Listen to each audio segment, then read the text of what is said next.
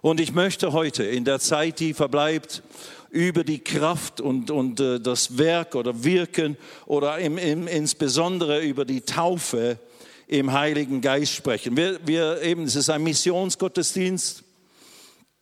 Der Auftrag ist der, geht hin in alle Welt, hat Jesus uns aufgetragen vor 2000 Jahren, direkt bevor er dann in den Himmel aufgestiegen ist, hat er seinen ersten Jüngern den Auftrag, die Mission gegeben, in alle Welt zu, äh, zu gehen und der ganzen Schöpfung, jedem einzelnen Menschen, die frohe Botschaft der Vergebung, der Erlösung durch den Sohn Gottes zu verkündigen, damit keiner verloren gehen möge. Weil die Menschheit, wie wir es kurz gesagt haben, dort ist unter einem geistlichen Gesetz, das wirksam wurde, als Adam und Eva sündigten, kam dieses Gesetz, der, die Bibel nennt es das Gesetz der, der Sünde und des Todes in Wirksamkeit. Und seither, wenn ein Mensch hier hineingeboren wird in diese Welt, kommt unter diese geistliche Realität, dass irgendwann, wenn er selber anfängt zu sündigen, äh, kommt der geistliche Tod, Tod dringt durch zu diesem Menschen, nimmt seinen Geist praktisch gefangen oder verwandelt seinen menschlichen Geist, der ursprünglich von Gott geschaffen wurde, als dieser Mensch eben im Schoß seiner Mutter gezeugt wurde und dieser menschliche Geist von Gott dazu getan wurde, der, der rein und heilig und sündlos ist, von Gott geschaffen. Aber wenn dann dieser Mensch anfängt zu sündigen, Römer 5 sagt, und der, der Tod, der geistliche Tod ist zu allen durchgedrungen, weil sie alle gesündigt haben. Irgendwann hat jeder von uns angefangen, nicht mehr in der Klarheit und Reinheit äh, Gottes zu leben und hat gesündigt. Und das ist eine Gesetzmäßigkeit, der können wir nicht entweichen. Aber deswegen ist Jesus gekommen, um diese Gesetzmäßigkeit, die von unseren Ureltern Adam und Eva ausgelöst wurde. Wir können uns darüber ärgern, wir können Gott anklagen. Warum hat er denn das zugelassen und warum ist das so? Well, das kannst du natürlich dein ganzes Leben tun. Du hast Freiheit, das zu tun. Nur das wird nichts an deinem Schicksal ändern. Aber eben Gott, der ein liebender Gott ist, der das nicht verursacht hatte, das hatten ja seine Geschöpfe selber verursacht, der hat uns eine Lösung anzubieten bieten. Der hat seinen Sohn nicht geschont, sondern Jesus hat sich dazu bereitgestellt. Ich werde gehen, um das, was sie selber nicht lösen können, zu lösen, dieses Sündenproblem zu beseitigen.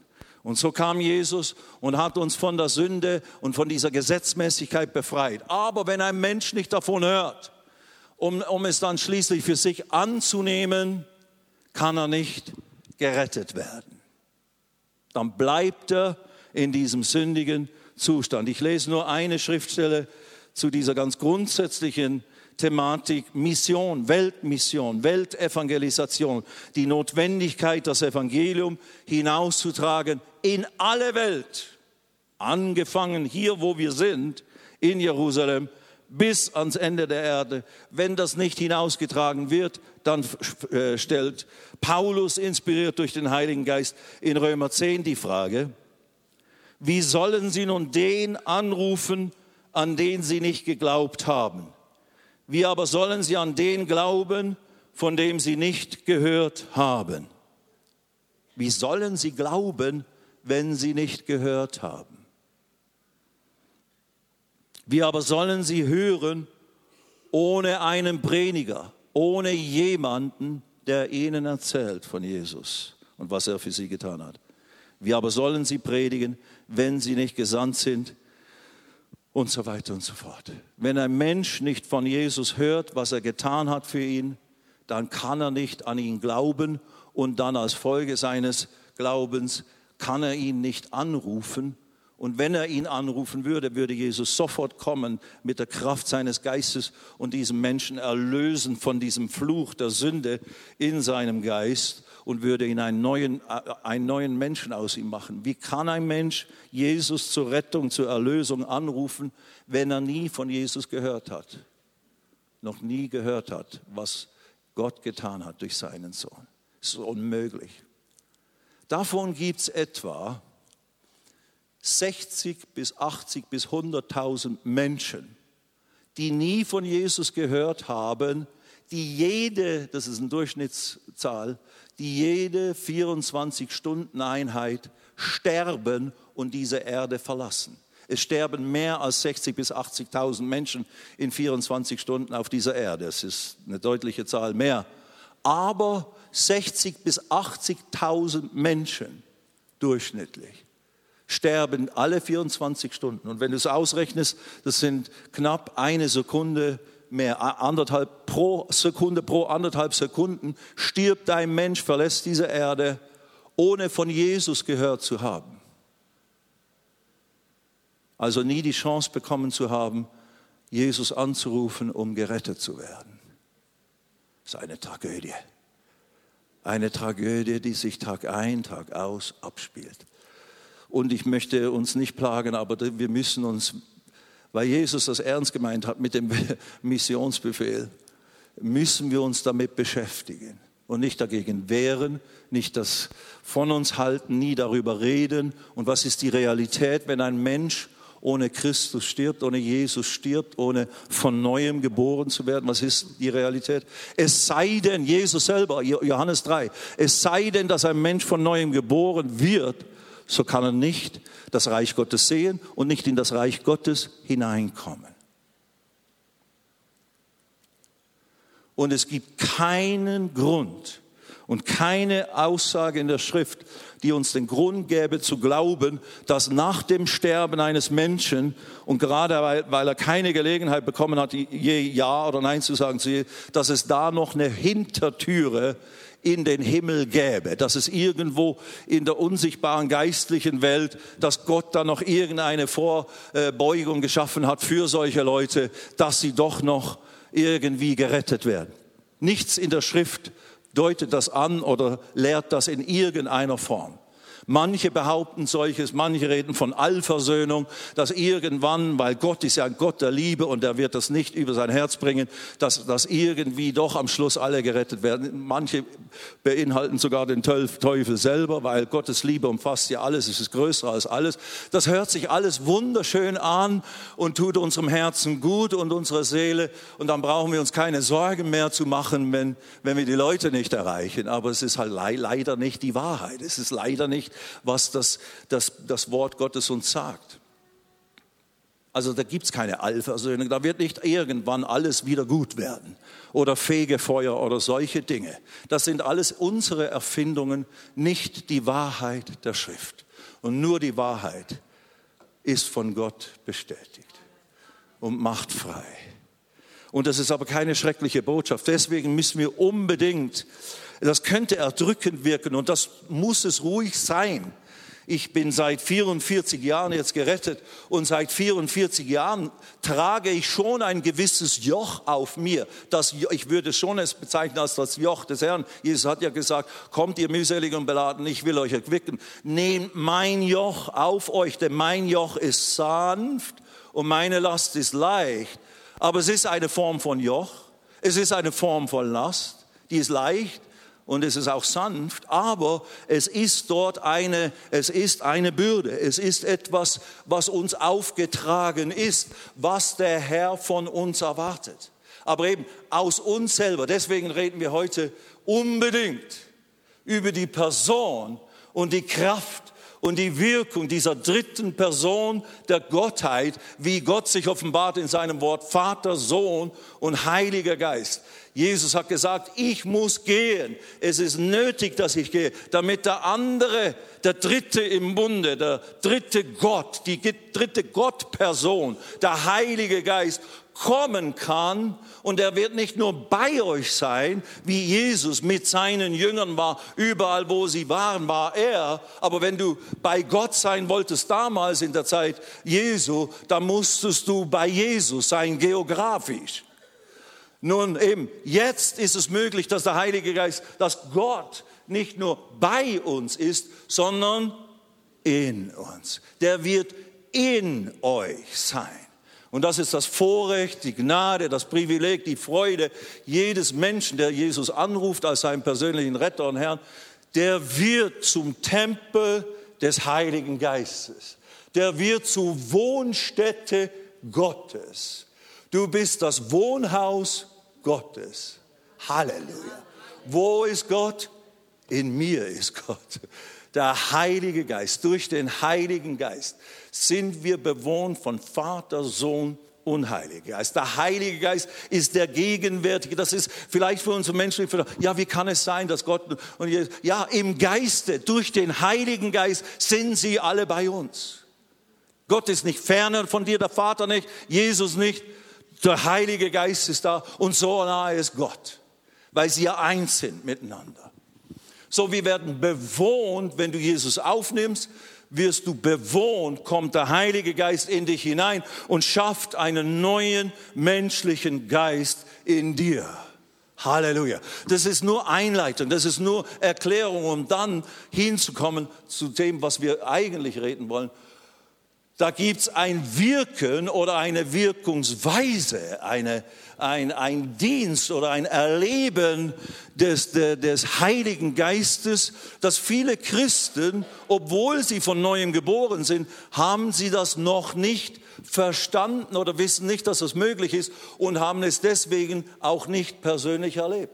Und die Bibel, Jesus selber hat es genannt, genannt die Taufe im Heiligen Geist. Nicht nur, nicht nur, dass der Heilige Geist in uns hineinkommt, um, um in uns Wohnung zu nehmen und dann werden wir geboren aus dem Geist in unserem menschlichen Geist, sondern da ist eine Wirkung des Heiligen Geistes, wo der Heilige Geist auf Menschen kommt, die schon von neuem geboren sind, wo er auf sie kommt, wo die Kraft aus der Höhe auf sie kommt und sie getauft, hineingetaucht, erfüllt werden mit der Kraft des Heiligen Geistes. Und das war das, was Jesus gesagt hat, was wir unbedingt erleben müssen, um dann Weltmission in seiner Art zu praktizieren. Und auch nur dann hat die Welt eine Chance, wirklich das Evangelium zu hören. Deswegen, ich habe angefangen zu sagen, aus eigener Kraft schaffen wir das nicht. Da war immer, nein, red nicht davon, das ist mir zu, ich weiß, ich sollte, und, und, und wir sind wir ständig verdammt und sind ständig unter einem Joch und unter einer Bürde, die wir nicht tragen können. Aber wenn der Heilige Geist auf uns kommt, dann wird aus einem Verleugner von Jesus, Petrus, er hat angegeben, ich werde mit dir sterben, Herr, als Jesus von seinem Tod geredet hat in den letzten Stunden. Nein, Petrus, leider muss ich dir sagen, bevor der Hahn kräht heute, wirst du mich dreimal verleugnet haben. Und tatsächlich, ihr kennt die Geschichte, hat's getan. Aber dieser selbe Petrus, nur 50 Tage später, oder 53 Tage, um genau zu sagen, äh, nur 53 Tage später kommt diese, von dem, was wir reden, diese Taufe, diese Erfüllung mit dem Heiligen Geist auf ihn und er ist der Erste, der predigt vor Tausenden von Leuten und Tausende Leute werden gerettet.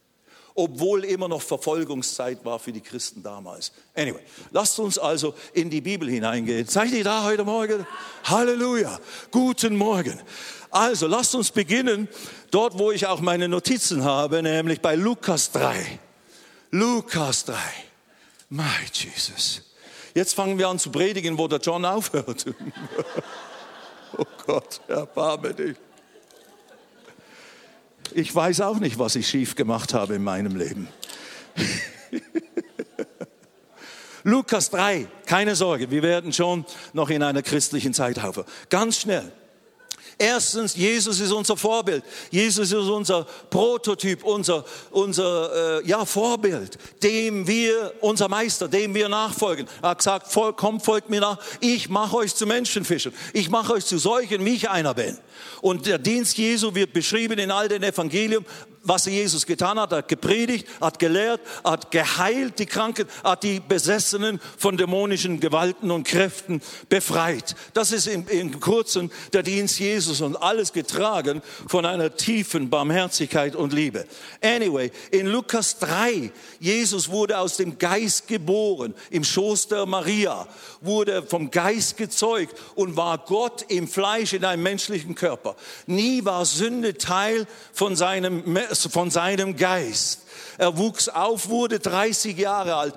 Dann erst begann sein Dienst. Davor hat er nie gepredigt, hat er nie Wunder gewirkt. Wenn du Bücher gelesen hast über die Wunder Jesu aus seiner Jugend oder sowas, das ist Kappis, das ist nicht wahr, das stimmt nicht. Er hat nichts dergleichen getan. Die Bibel ist das Wort Gottes, alles andere ist Nonsens, könnte man so sagen. Äh, aber in Lukas 3 sehen wir unseren Jesus, den Sohn Gottes im Fleisch, unser Vorbild von einem Menschenfischer. Er wird getauft, obwohl er aus dem Geist geboren ist. Und man könnte sagen vom Geist bewohnt ist vom Geist Gottes, wird er mit dem Heiligen Geist gesalbt oder erfüllt. Es heißt in Lukas 3, 21, 22, es geschah aber, als alles Volk sich taufen ließ und auch Jesus getauft wurde und betete, da tat sich der Himmel auf und der Heilige Geist stieg in leiblicher Gestalt wie eine Taube auf ihn herab und eine Stimme ertönte aus dem Himmel, die sprach, du bist mein geliebter Sohn, an dir habe ich wohlgefallen. Also der Heilige Geist hier kommt auf Jesus und, und ja, sitzt auf ihn, äh, kommt herab auf ihn wie eine Taube oder so in der Form von einer Taube. Aber es war keine physische Taube als solches, das hat man nur damit verglichen. Und dann heißt es im nächsten Kapitel ein paar Sätze weiter, Lukas 4, Vers 1 zum Beispiel, wo dann Jesus durch den Geist, der jetzt auf ihm war, wird er in die Wüste geführt, um vom Teufel versucht zu werden und hat ja da gefastet und gebetet, 40 Jahre alt. Und da heißt es im Vers 1, Jesus aber voll Heiligen Geistes. Vorher hat es nie geheißen. So das, was bei der Wassertaufe geschah im Jordan, dass der Heilige Geist auf ihn herabkam, war, Jesus wurde gesalbt, erfüllt, getauft im Heiligen Geist. Und erst danach begann sein übernatürlicher Dienst. Also ein ganz wichtiger Punkt, weil dasselbe muss mit dir und mir geschehen.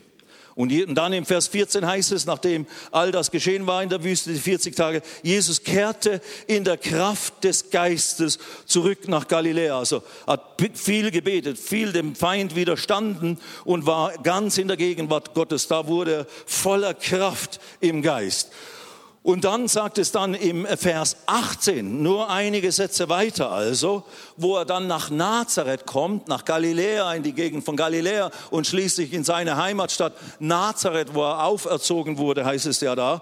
Da kommt er dann am äh, Sabbat in die Synagoge und dann wird ihm die Jesaja-Rolle gereicht und da liest er ja diese berühmte Aussage, Vers 18, der Geist des Herrn ist auf mir weil er mich gesalbt hat, den Armen frohe Botschaft zu verkündigen, hat mich gesandt zu heilen, die zerbrochenen Herzen sind, Gefangenen Befreiung zu verkünden, den Blinden, dass sie wieder sehen werden, Zerschlagenen Freiheit zu sein, zu verkündigen das angenehme Jahr des Herrn. Wir sehen die Salbung des Heiligen Geistes, die auf Jesus kam, da bei der Taufe im Jordan, die war dazu da, ihn mit Kraft und Fähigkeit auszustatten, den Dienst zu tun, den Gott ihn aufgetragen hat, für drei Jahre zu tun.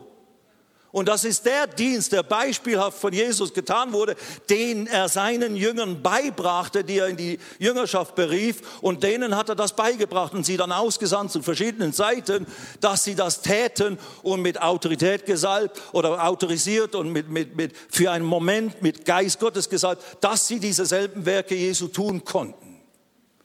Und eben, wenn du ein Nachfolger Jesu geworden bist, geboren bist aus dem Geist, der Gott hat dieses Paket des Heiligen Geistes, diese Kraftausstattung für dich bereit, falls du das bisher nicht empfangen hast und nicht gewusst hast. Und wenn du es schon wie soll ich sagen, wenn du es, wenn du ihn oder die Taufe im Heiligen Geist, die Erfüllung mit dem Heiligen Geist, mit dem, ja, auch mit der Fähigkeit, in den Gaben des Geistes zu wirken und insbesondere auch in neuen Sungen, in, neuen Sprachen zu beten oder zu reden, wenn du die hast, dann ist das heute Morgen hier eine Erinnerung daran, dass es nicht nur eine Gabe und eine gewisse Funktion ist, die man halt machen oder tun kann oder mal beten kann oder auch nicht, sondern bitte, es ist eine dringliche Erinnerung vom Heiligen Geist im Namen Jesus.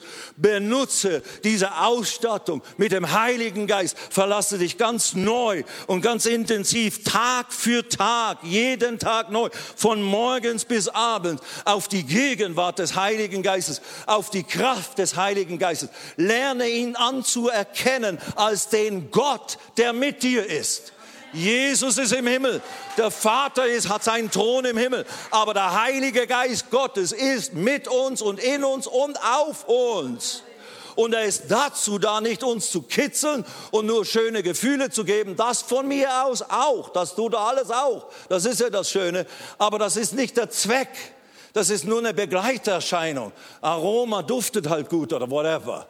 Anyway, das ist ein schlechter Beispiel. Also. Aber auf alle Fälle, äh, der Heilige Geist ist dazu da, so wie bei Jesus. Ich bin gesalbt vom Heiligen Geist, um den Armen zu predigen, um die Kranken zu heilen, um die Gefangenen freizusetzen, um das Evangelium in der Welt zu verkündigen.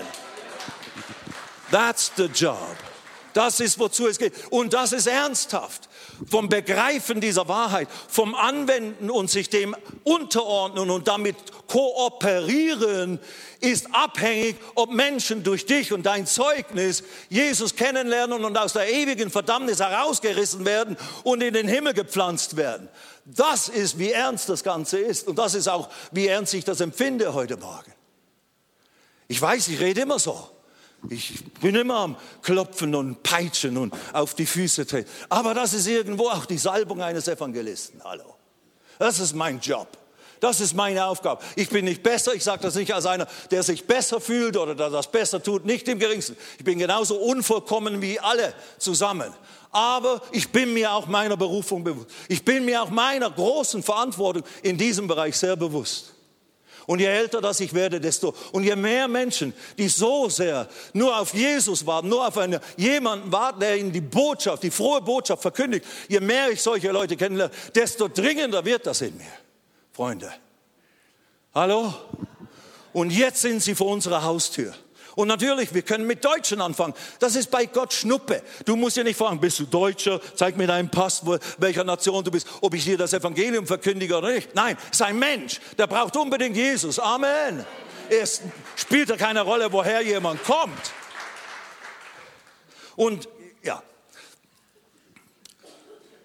Zweiter Punkt. Wir als Jünger Jesu müssen geistgetauft werden. Lukas 24, 46 bis 49. Hier ist der Missionsbefehl äh, im, im Lukas-Evangelium. Und, Lukas, und Jesus sprach zu ihnen, Vers 46. So steht es geschrieben, und so musste der Christus leiden und am dritten Tag aus den Toten auferstehen. Und in seinem Namen soll Buße und Vergebung der Sünden verkündigt werden unter allen Völkern, beginnend in Jerusalem. Ihr aber seid Zeugen hiervon. Also hier ist der Missionsbefehl à la Lukas. Ihr seid Zeugen, dass ich gekommen bin, die Versöhnung mit Gott zu bewerkstelligen. Ihr seid Zeugen hiervon und von meinem Tod, meiner Grablegung, meiner Auferstehung. Und dann Vers 49, jetzt hört das an. Und siehe ich, und siehe, Jesus redet, ich sende auf euch die Verheißung meines Vaters.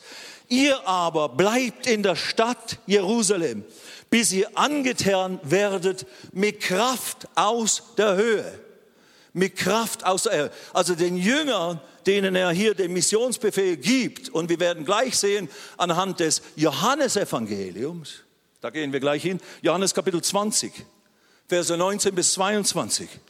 Da ist am Tag, am Abend des Auferstehungstages Jesu, kommt er am Abend zu den Jüngern hinein in einen Raum, der verschlossen ist. Er kommt einfach praktisch durch die verschlossene Tür oder Wand weil er ein, jetzt einen Auferstehungsleib hatte, der ist fähig, das zu tun. Das werden wir auch eines Tages tun können und so weiter. Also Jesus kommt da einfach, erscheint in diesem Raum, wo sie, wo sie aus Angst vor den Juden sich versammelt haben.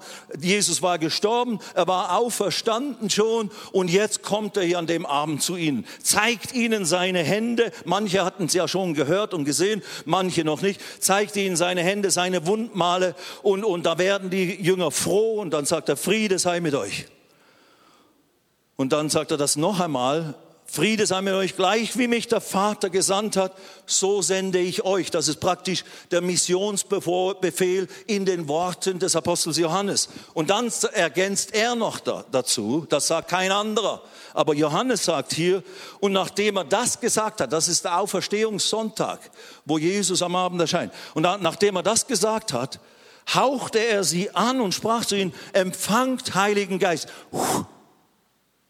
Und da werden die Jünger, in dem Moment, das ist Interpretation, aber das ist völlig biblisch stichhaltig, da empfangen die Jünger den Heiligen Geist, der in sie kommt und der ihren menschlichen Geist von neuem gebiert. Wie gesagt, das ist Interpretation, aber wenn du das Wort kennst und studierst, dann weißt du, das muss die Folge gewesen sein. Also sie werden in dem Moment, weil das war der erste Moment, wo das möglich war. Jesus war auch schon in den Himmel aufgefahren und jetzt war er wieder hier und fing an, sich 40 Tage lang immer wieder den Jüngern zu offenbaren. Hier ganz am Anfang haucht er sie an und sagt, nehmet ihn Heiligen Geist. Und wenn er das sagt und sie es empfangen, dann haben sie den Heiligen Geist empfangen. So der Heilige Geist ist von jetzt nicht nur für diesen Moment, für eine Minute oder für fünf Minuten, sondern von dem Moment weg ist der Heilige Geist innewohnend in ihnen. Man könnte sagen, sie sind jetzt von neuem geboren.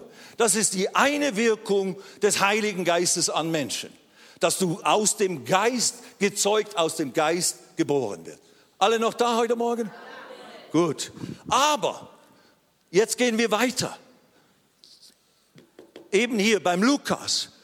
Der sagt, wartet in Jerusalem. Jetzt der Lukas ist ja auch derjenige, Dr. Lukas ist derjenige, der auch die Apostelgeschichte, sagt man, geschrieben hat. Lasst uns schnell in die Apostelgeschichte aufschlagen und da lesen. Und dann sind wir auch schon am Ziel in gewissem Sinne. Und da im, ab Vers 4, Apostelgeschichte 1 ab Vers 4.